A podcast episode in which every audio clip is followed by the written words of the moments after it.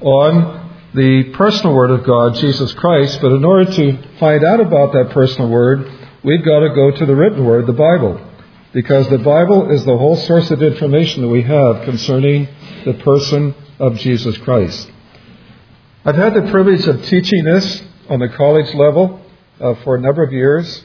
And uh, you have in front of you the syllabus that I used right there in the classroom. And so this is going to be like a classroom situation. We're going to take you through step by step. But we uh, uh, purposely set it out in such a way where we give you some basic information, but you can take notes and fill in blanks and that type of thing along the way. That helps you to keep from falling asleep. You can follow along and keep attention. But also, uh, at the end of this, you can take this home and have it with you if you want to keep reviewing and studying from it all the while. That's one of the reasons for giving it to you in this form of a format. But the first major thing we want to look at, and this is really Roman numeral 2 in our outline, is the eternality of Jesus Christ. The eternality of Jesus Christ. We point out that this deals with the fact that Christ has always existed as a person from eternity past, with no beginning and no end. Obviously, we want to see biblical evidences for Christ's eternality, and there are a number of those. The first one we point out is direct biblical statements. The Bible directly states that Jesus Christ is eternal with no beginning and no end. If you have your Bibles, turn please to Micah chapter 5 and verse 2. The prophet Micah chapter 5 and verse 2.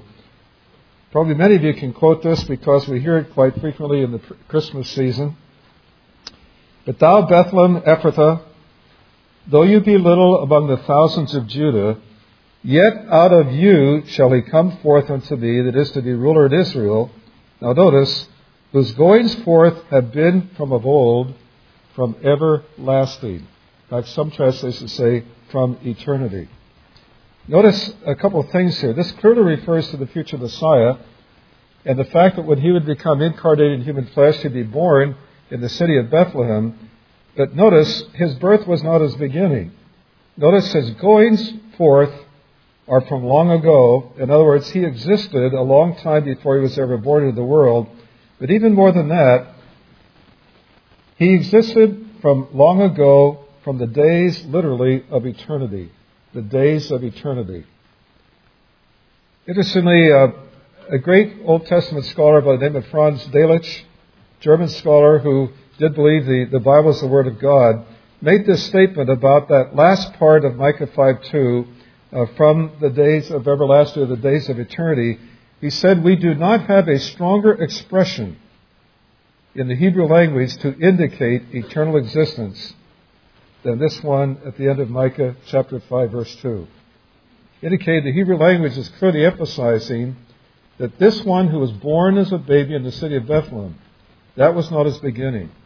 He existed forever, without beginning and without end, even throughout past eternity.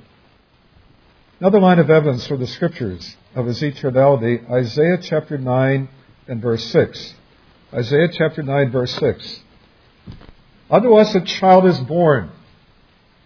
Deity is not born, but humanity is. This indicated that future Messiah would be a human being while he'd be here in the world. But unto us a son is given. Whose son? God's son. Just like John 3.16, for God so loved the world that he gave his only begotten son. We're going to see later on, the word son, for him being the son of God, is an implication of absolute deity. So this was saying some 700 years before Jesus was born in the world, he would be both God and man, both God and man here in the world. But then it goes on to say, and his name shall be called Wonderful Counselor, the Mighty God, Everlasting Father. Could also be translated Eternal Father. Again, an expression of eternity. Now that's not saying that he's God the Father. It's the idea that he's an eternal being when he exercises the rule in the world, he will exercise it like a loving father over his children. But notice a description again of eternality to Jesus Christ. Eternal Father. Look again, please, if you would, at John chapter 1, verses 1 through 3. Gospel of John chapter 1, verses 1 through 3. I'd stated earlier that uh, Jesus is the personal Word of God, and John is indicating that here in John chapter 1, beginning verse 1. In the beginning was the Word, and the Word was with God, indicating that He's not the same as God the Father. In the beginning was the Word, the Word was with God, and the Word was God. He's not God the Father, but on the other hand, He was God. The same was in the beginning with God. All things were made by Him. Without Him was not anything made that was made. Now that expression, in the beginning was the Word. What John is saying by inspiration through the Holy Spirit is this.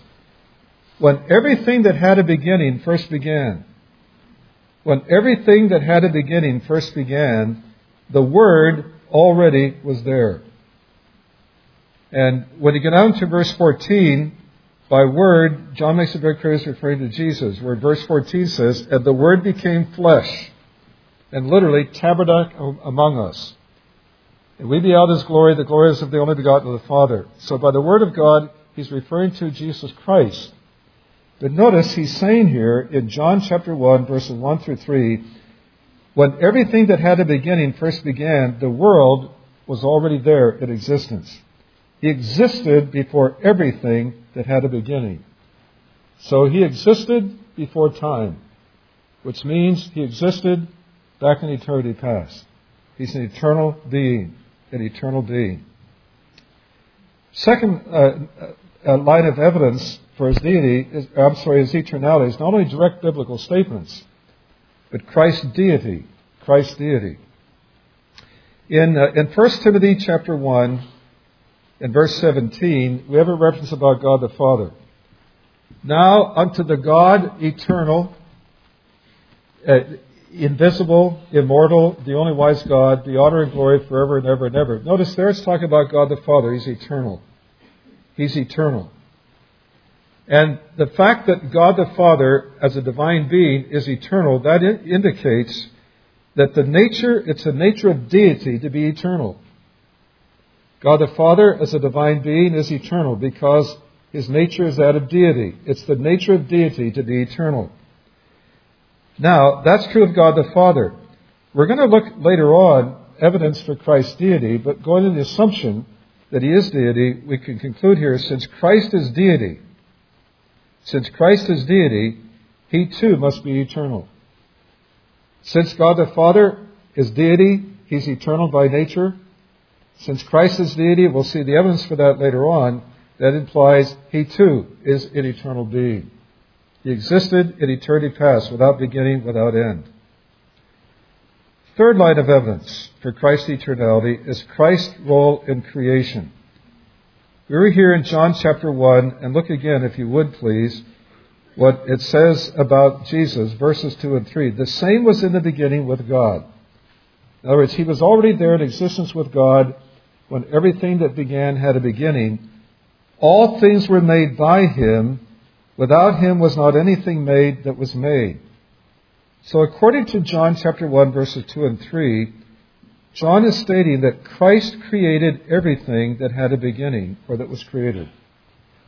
He's the one who actually created, created everything that had a beginning or was created and the only way he could have created everything that had a beginning is if he existed before that which had a beginning. And so the fact that he created everything that had a beginning strongly indicates he existed in eternity past before time began and before things that had a beginning first began. Look, if you would please, at Colossians chapter 1. Paul's epistle to the Colossians, chapter 1. And we'll look at verses 16 and 17. Colossians chapter 1, verses 16 and 17. In the context, Paul's talking about Jesus Christ. He says, For by him were all things created that are in heaven. That would include even the angels, because they were created, and they exist in the heavenly realm. For by him were all things created that are in heaven, and that are in earth, visible and invisible. The earth is a visible part of, his crea- of what he created. The invisible were angels. Angels are spirit beings by nature, and by nature we cannot see them unless they make a very unique special appearance. But that was always temporary, even in Bible times. So he's saying here, Christ created not only the earth, which is visible to human beings, but even angels that are invisible, whether they be thrones or dominions or principalities or powers, again, references to invisible angelic beings, all things were created by him and for him.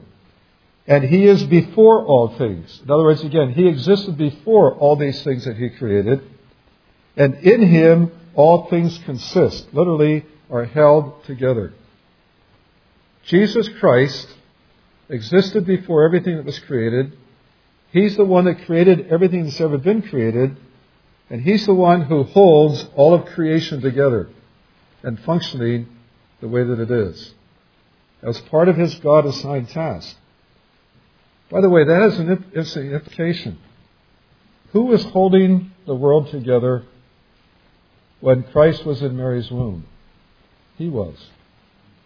In his deity. Even while his humanity was being formed in Mary's womb, he was holding the whole universe together as the creator and the one who is responsible of holding it together and keeping it functioning the way that God ordained for the universe to function. So that here again, just as in John chapter 1, Paul is making it very clear that Christ created everything that had a beginning or that was created. And the implication again is he existed in eternity past before all things that were created. He existed before time as a divine being. Now, look at capital letter B in our outline. The problem of Colossians 1.15. Look please at Colossians chapter 1 verse 15, the verse just before the two verses we just looked at. Says of Jesus, who is the image of the invisible God. Now notice, the firstborn of every creature. The firstborn of every crea- creature. That could be translated the firstborn of all creation. This is a verse that Jehovah's Witnesses and others who deny the deity and eternality of Jesus Christ like to point to and say, look, the Apostle Paul is saying that Christ was the first one created. He's the firstborn of all creation. That he was the first one created by God, and therefore they say he's not an eternal being, he was created by God himself. He's the first thing that God created, and therefore he didn't exist in eternity past. He was the first thing created. We have to deal with the question here does the expression the firstborn of all creation mean that Christ was the first thing created? And the answer is no. That's not what it means at all, as Jehovah's Witnesses claim. Paul is not saying that Christ is a created being. There are evidences for that conclusion. First, number one, Paul wrote Colossians against a heresy known as Gnostic Judaism. That's G N O S T I C. Gnostic Judaism. It was, a, it was a false religion that took some elements of Judaism and Gnosticism and mixed them together. Paul wrote Colossians against a heresy called Gnostic Judaism, and that heresy taught that Christ was part of creation, that Christ was a created being. God created him, the first one. Paul is writing Colossians against that heretical viewpoint. It says, therefore, when he says he was the firstborn of all creation, he's not saying Christ was the first one created. He's fighting against that in making this statement to show that what Gnostic Judaism said was totally false and totally wrong and contrary to reality. Second indication that the firstborn of all creation does not mean that Christ was the first thing created. The idea that Christ was created goes contrary to the context. Goes contrary to the context. The context teaches that he created everything that has been created.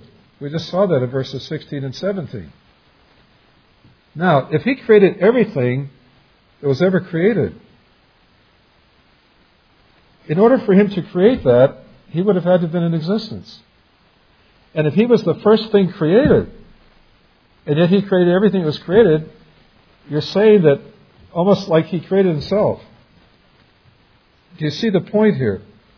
If he was the first thing created, then he would have been the very first thing that was ever created, and yet the scriptures say, verse 60, 70, he created everything that's ever been created. So he couldn't have been the first thing created whatsoever. Third thing to see here that goes against that view that he was the first thing created, there was a Greek word, protoktistos, protoktistos, which meant first created. There was a Greek word in Paul's day, well known, protoktistos, that, which meant first created. And what's significant here is this. Paul did not use that word here in the statement, firstborn of creation. Paul did not use that here, nor is it ever used of Christ anywhere in the Bible. The Greek word which meant first created. In light of that, number four, the word that Paul did use in verse 4, prototokos, prototokos has two connotations to it. The Greek word prototokos that Paul used, we used here about firstborn, that word prototokos has two connotations. The first one is priority. Priority. And we'll see the significance of that later on. And the second connotation is sovereignty. Those are two connotations the Greek word prototokos carried with it priority and sovereignty. Now, the first connotation, priority, had two possible sub-connotations. Just taking that first connotation, priority, it had two possible sub-connotations. One of those was the first part of something. The first part of something And the other subconnotation was existence before something. Either the first part of something, the other subconnotation was existence before something. Well, how do you know which subconnotation is involved here? The answer is this. The context of this word prototokos, the context in which you find it, determines which sub subconnotation is intended. Does it intend the idea uh, the, the first part of something? Or, here in Colossians 1, is it indicate existence before something? The context will determine which subconnotation it is. The Colossians 1 context demands the subconnotation of existence before something. Of existence before something. I mean, look again at the context. And, and notice how Paul begins verse 16 with the word for. He's going to explain what he means by uh, the, the firstborn of all creation. For by him were all things created, that are in heaven and that are in earth, visible and invisible, whether they be thrones or dominions or principalities or powers. All things were created by him and for him, and he is before all things. The context is saying he existed before all things that were created. He existed before all things that were created. Which says in this context, the word prototokos, which is translated firstborn in verse 15, has that second sub-connotation, that as the firstborn of all creation, as Paul's way said, he existed before creation. He existed before creation. And so therefore, what Paul is teaching here in Colossians 1:15 is number 1, Christ existed before creation. There's priority. He existed before creation or priority and is sovereign over creation. Sovereign over creation, which is implied by the last part of verse 17, by him all things consist. He sovereignly holds all of creation together and keeps it going every moment of its existence. So the word again translated firstborn for Christ in verse 15 is indicated in this context. Christ existed before creation and he is sovereign over creation. So, there's a lot of biblical evidence to the effect that Jesus Christ is an eternal being. He existed before everything that had a beginning he existed from eternity past without beginning and will have no end uh, any time in the future. Now, having looked at the eternality of Christ, the next thing we want to look at is the pre-existence of Christ. The pre-existence of Christ. We point out that here the emphasis is not necessarily the idea that Christ is eternal, but that Christ existed before his incarnation in human flesh. He existed before his incarnation in human flesh. And so evidences for Christ's preexistence before his incarnation, obviously the first evidence is he's eternal. And so certainly if he's eternal, then he did exist before he became incarnated in human flesh. So that's one evidence for his preexistence before his incarnation in human flesh, the fact that he's eternal. But look then, at, please, at the Gospel of John, at chapter 8, and specifically verse 58. But to get the context, we'll begin with verse 56. John chapter 8, verse 56. Jesus was confronted by some of his enemies there in the land of Israel. And he said to them, Your father Abraham rejoiced to see my day. And he saw it and was glad. Then said the Jews unto him, You are not yet fifty years old, and have you seen Abraham? They said, Wait a minute. Abraham lived about 2,000 years ago. You're not even uh, 50 years old yet, and you're trying to tell us that you saw Abraham? And that before Abraham existed, uh, you know, or your father Abraham rejoiced to see my day and saw it, was glad? Jesus said to them, Verily, verily, I say to you, before Abraham was, I am. Before Abraham was, I am. Now, notice what he's indicating here. He's saying before Abraham came into being, you know, before Abraham was, in other words, before Abraham came into being, I was already there. Before Abraham came into being, I was already there. I was already in existence before he came into being. Now, notice, he's saying I am. That should ring a bell to you. Remember when Moses was on the backside of the desert, tending the flocks of his father-in-law Jethro, and one day he looked out on the horizon and he saw a bush burst into flames. That wasn't too unusual. It was kind of a, a desert, backside of a, a desert. But the unusual thing here was that bush continued to burn, but it wasn't consumed by the fire. It said to Moses, This is not ordinary fire. And so, out of curiosity, he drew near to that burning bush to observe this strange phenomenon, and all of a sudden, a voice spoke to him out of the bush and saying, Remove the sandals from off your feet because you're standing on holy ground. And here was somebody talking to him. When you look at the context there in Exodus, that being was talking to him was there to appoint him to be God's human deliverer of the people of Israel, from their bondage and slavery in Egypt. And this being said to Moses, We're going to send you to Egypt, and you're going to deliver the people of Israel out of Egypt. And of course, Moses knew that Pharaoh was in complete control of them there. And uh, on top of that, he was concerned if I go to the people of Israel and say, God's appointed me to be your human deliverer, they're probably going to laugh at me and say, yeah, yeah tell us another good story. And he said, I know they're going to say to me, you know, to see, is this authoritative what you're saying? Who is it that has sent you to do this? And so, whoever you are that's speaking to me, who are you that can give substantial authority for me to go and say to them, this is what I've been told? And what that being said, you tell them that I am has sent you. I am has sent you. In other words, the one who exists in and of himself, without beginning, without end. I am who I am. I exist in and of myself, an eternally existing being. And we're convinced that was the Lord Jesus. And that's what he's indicating to these, these people here when they said, now wait a minute, Abraham lived some 2,000 years ago. You're not even 50 years old yet.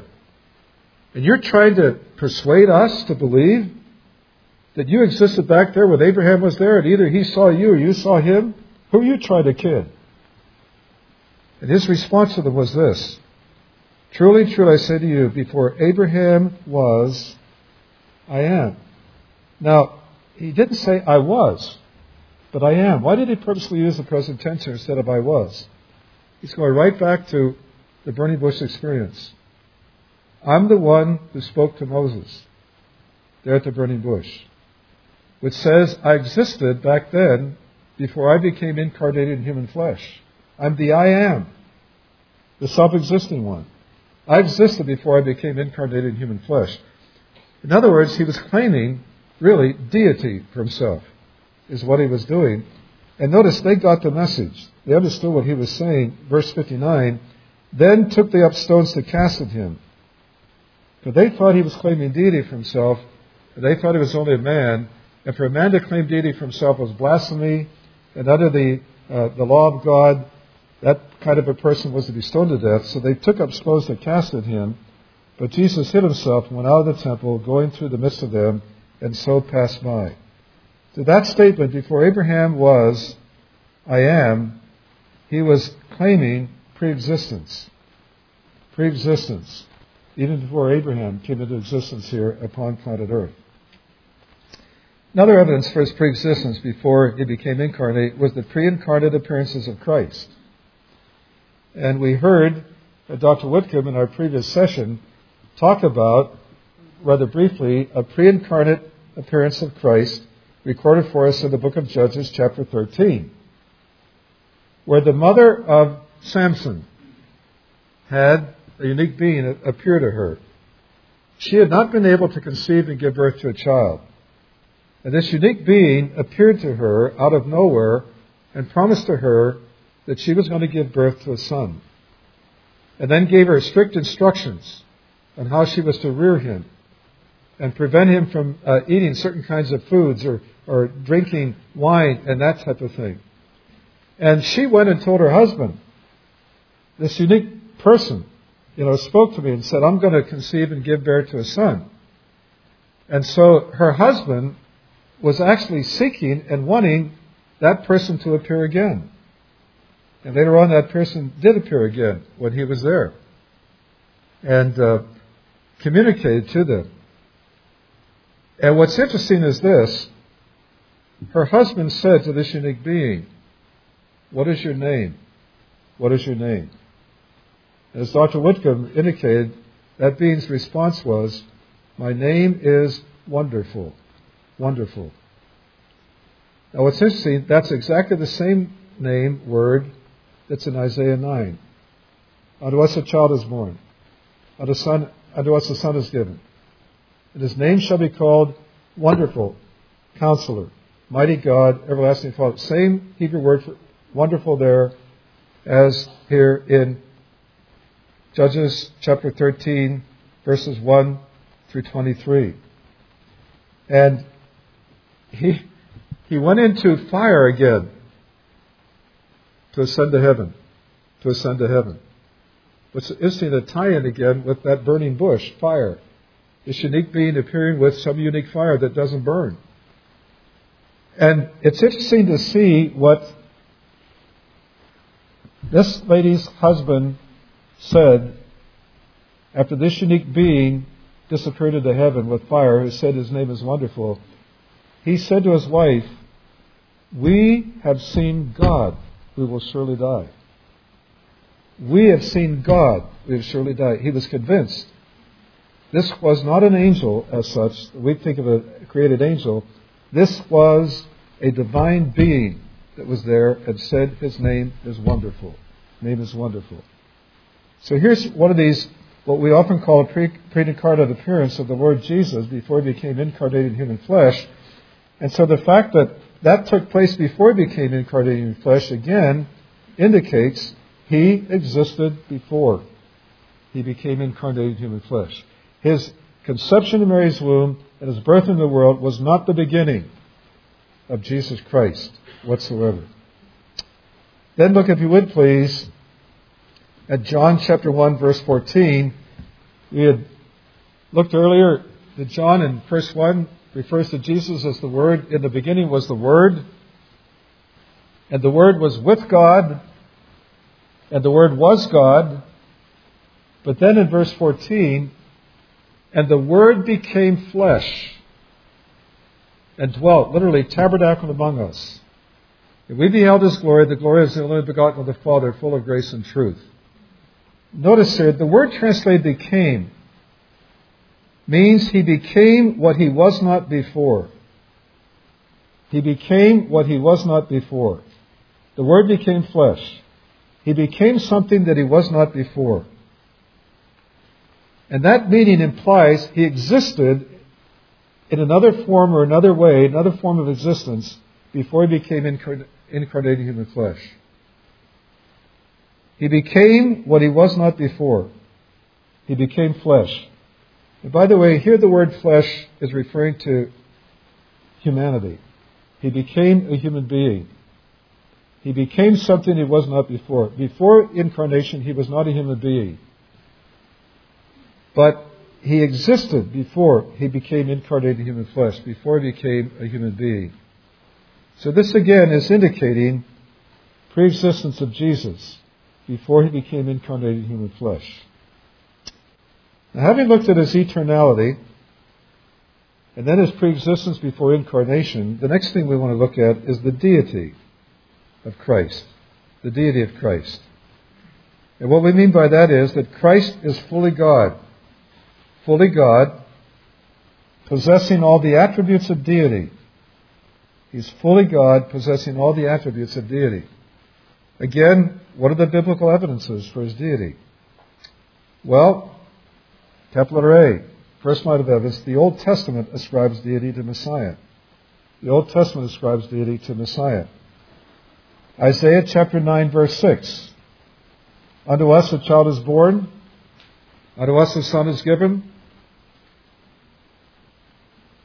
and his name shall be called Wonderful. Now notice, the mighty God, the eternal Father.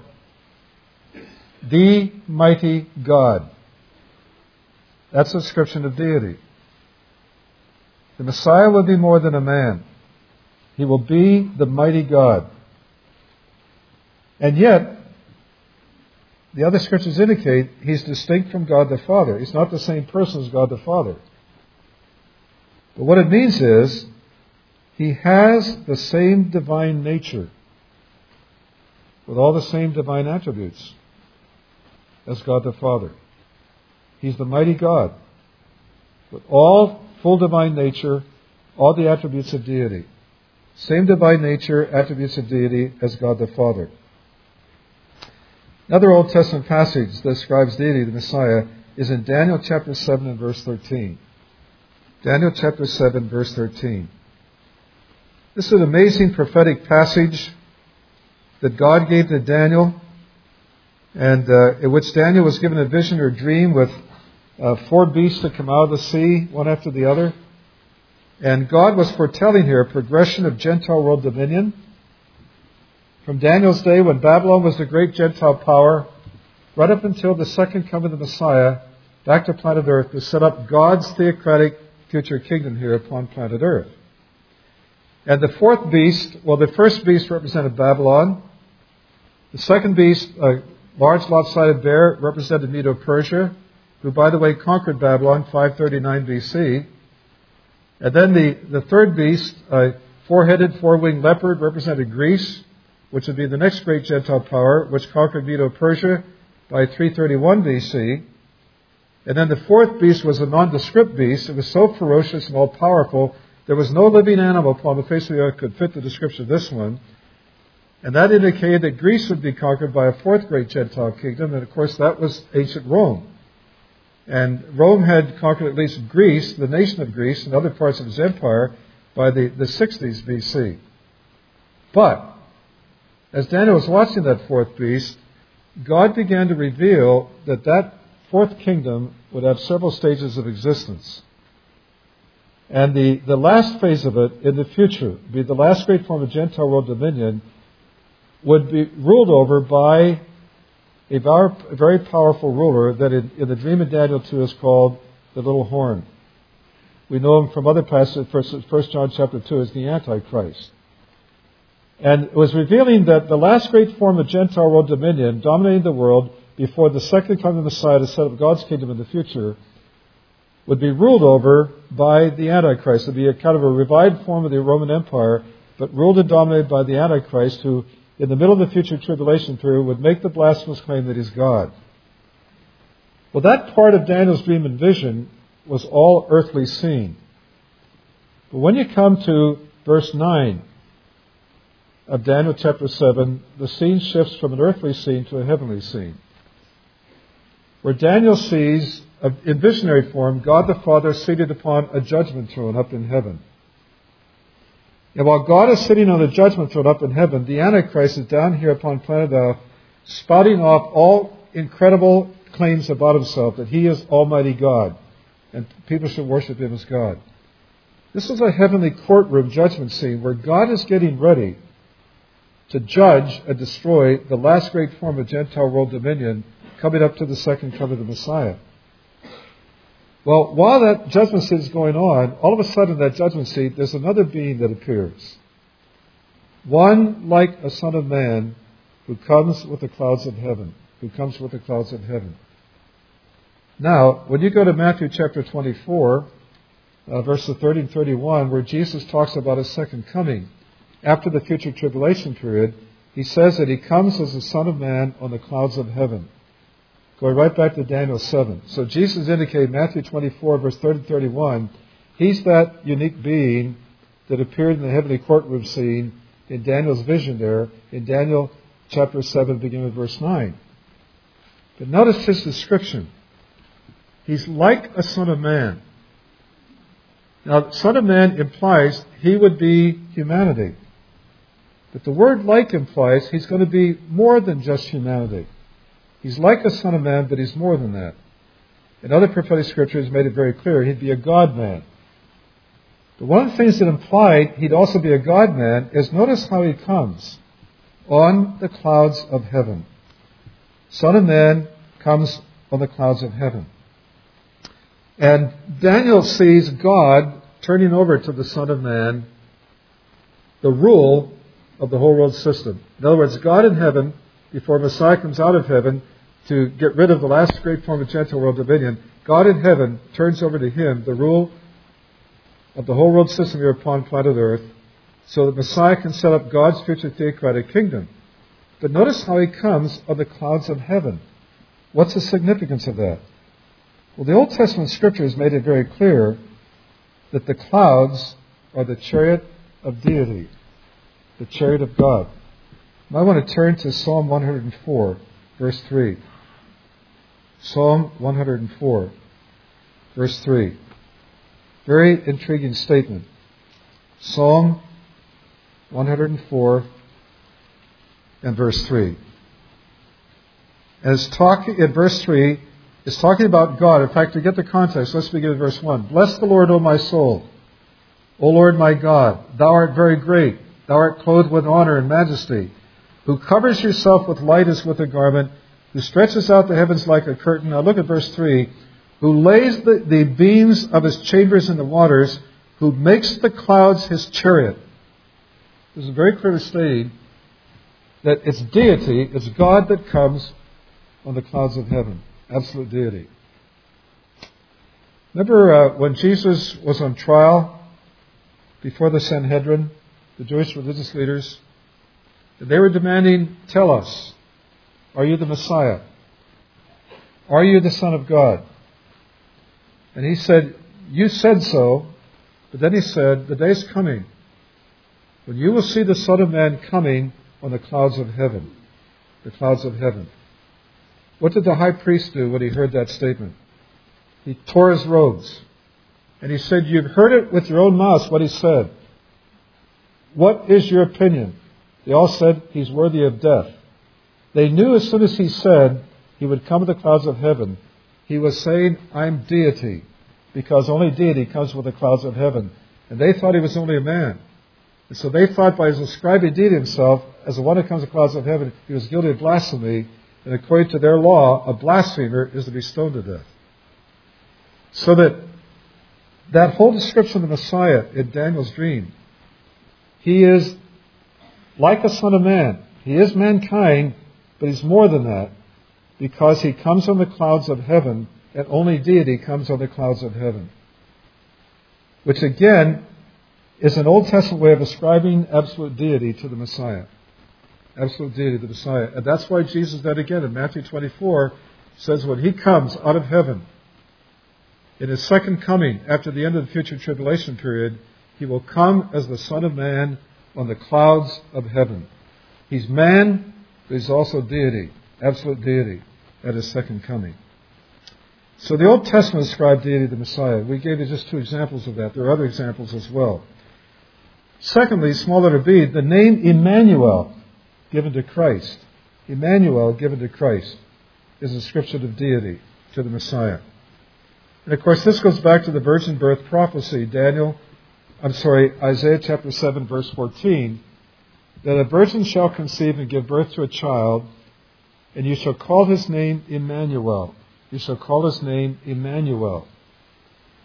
Look at how Matthew uh, dealt with that particular statement in Matthew chapter 1, where it records an angel that came to Joseph to explain to Joseph Mary's pregnancy. That it's not what Joseph thought. Matthew chapter 1 and verse 23. In fact, let's again to get the context. Verse 18 The birth of Jesus Christ was on this wise when, as his mother Mary was literally betrothed to Joseph, before they came together, before they had physical union with each other, she was found with child of the, of the Holy Ghost. Then Joseph, her husband, being a just man, not willing to make her a public example, was minded to put her away privately. But while he thought of these things, behold, angel of the Lord appeared unto him in a dream, saying, Joseph, you son of David, fear not to take unto you Mary your wife, for that which is conceived in her is of the Holy Ghost. She shall bring forth a son, you shall call his name Jesus, for he shall save his people from their sins. And then Matthew says, Now all this was done that it might be fulfilled which was spoken by the, of the Lord by the prophet, saying, he goes back to Isaiah 7:14, Behold, a virgin shall be with child, shall bring forth a son, and they shall call his name Emmanuel, which means what? What's being interpreted is God with us. The angel that God sent to Joseph to explain his wife's pregnancy said she's going to give birth to a unique child. You're not the father of this, nor was any other man the father of this child, human father of this child. The Spirit of God causes supernatural conception in your wife's womb. Because this is going to be a very unique child that's going to be born in the world. You will assign him a human name, Jesus, which means Savior, because he will save his people from their sins. But he's also going to have the name Emmanuel, which means God with us. He's going to be deity, incarnated in human flesh, tabernacling with us in the midst of a, a human race here in the world. That Old Testament name foretold over 700 years before Jesus was born, Isaiah 7:14, was saying he will be absolute deity, Emmanuel, God with us, but deity incarnated in human flesh in human flesh. Another line of evidence uh, for his deity, capital letter C. God exhorted all the angels to worship Christ. God exhorted all the angels to worship Christ. Look at Hebrews chapter 1 and verse 6. Hebrews chapter 1 and verse 6. By the way, the opening part of Hebrews 1 is an incredible passage about who Jesus is and his nature and all the rest. And look, if you would, please, what he says here. And again, again, let's get the context. Verse 5 For unto which of the angels said he, said the Father at any time, Thou art my Son, this day have I begotten you. Again, I will be to him a father, he shall be to me a son. And again, when he brings in the, the first begotten into the world, he says, Let all the angels of God worship him. God is exhorting all the angels to worship Jesus Christ, to worship Jesus Christ. Now, the Bible makes it very clear that only deity is to be worshipped. Only deity is to be worshipped. Human beings are not to be worshipped. Only deities be worshipped. Uh, for example, in Acts chapter 10, verses 25 and 26, when Peter obeyed the Holy Spirit's command to go over to the home of a, of a pure Gentile, Cornelius, and present Christ to him, when Peter walked into Cornelius' house, Cornelius bowed down right away to worship Peter, and Peter said, Stand up. Don't worship me. I'm a man just like you are. He's realizing, as a man, I'm not to be worshipped.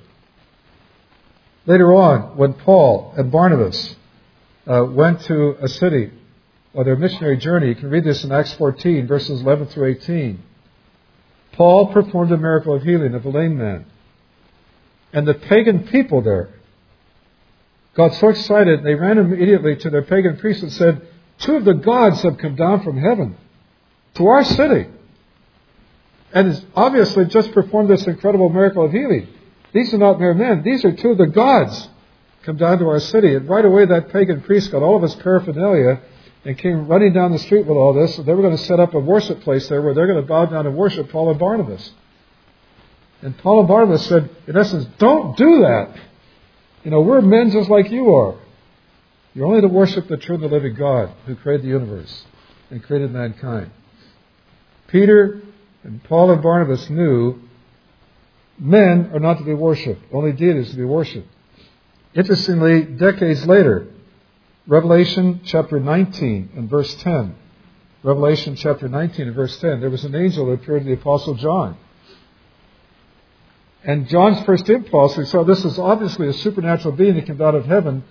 John fell on his face to worship the angel. And the angel, in essence, said, Don't do that. You know, worship only God. Worship only God. And then later on, in, in Revelation chapter 22, verses 8 and 9, an angel appeared to God, again to John, and John's immediate response was, This is a supernatural being, glory to great light. He, he bowed down to worship, and again that angel, in essence, said, Don't do that. I'm a servant of God just as you are. Worship only God. So that the Bible and God forbade human beings to be worshipped.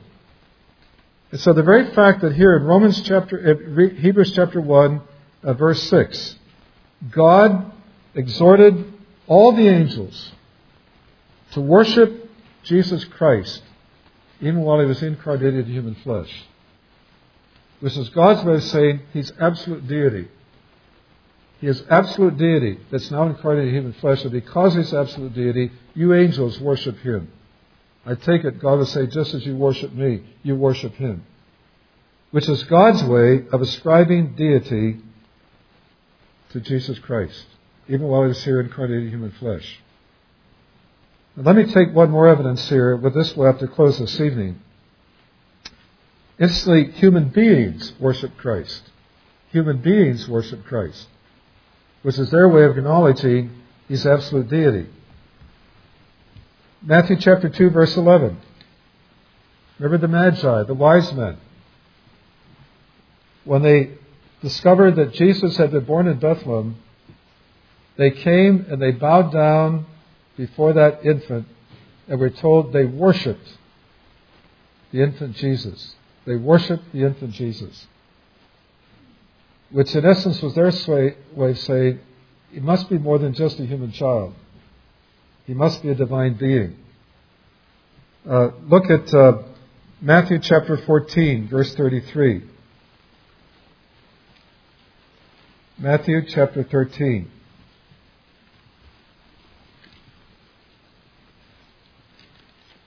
And verse 43.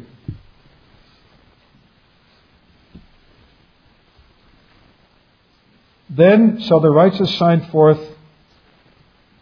You know, I must have a. I'm sorry, 33. I'm not even reading my own print here. Verse 33. Thank you.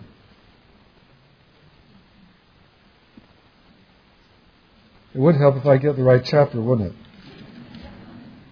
it? Okay, now we got it. Thank you. Chapter 14, verse 33. Then they that were in the ship, as a result of Jesus calming the storm. Then they that were in the ship came and worshipped him, saying, Of a truth, you are the Son of God. You are the Son of God. And we give you two other references here. One, again, from uh, Matthew 28, where after Jesus rose from the dead, some of those who saw him bowed down before him and worshipped him. And uh, John chapter 9, verse 38 gives an example as well. And here's the interesting thing Jesus accepted their worship. He didn't rebuke them like the angel did when John uh, bowed down before them. He didn't rebuke them and say, hey, you know, don't worship me, worship only God.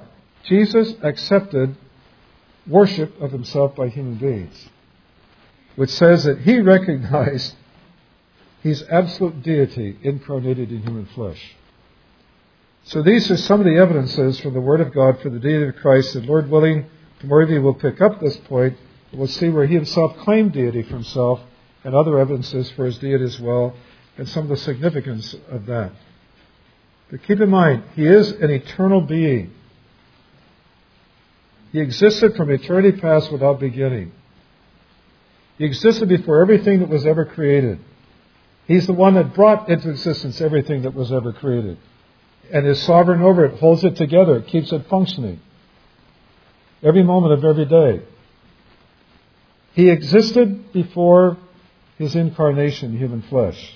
He had pre-existence before that. But also, he's absolute deity.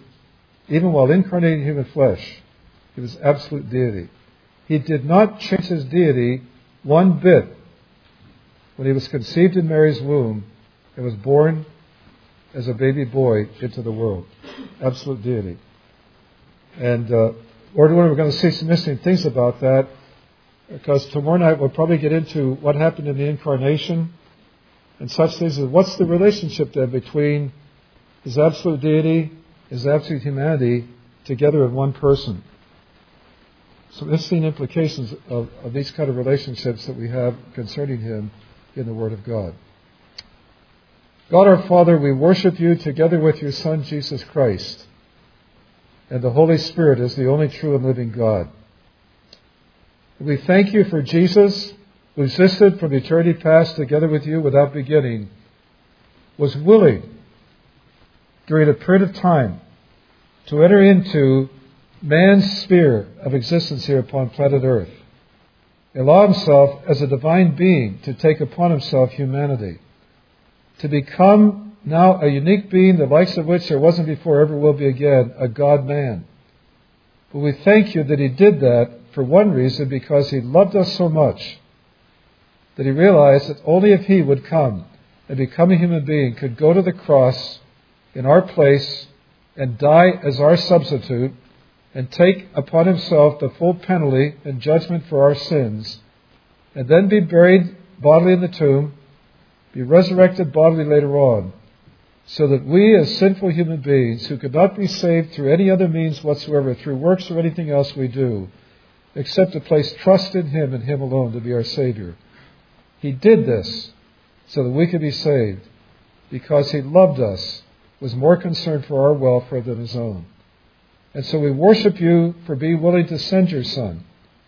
We worship him for coming to become incarnate, to be our Savior. And we worship the Holy Spirit who applies to us the results of Jesus' death, burial, and resurrection and the so great salvation that he provided for us.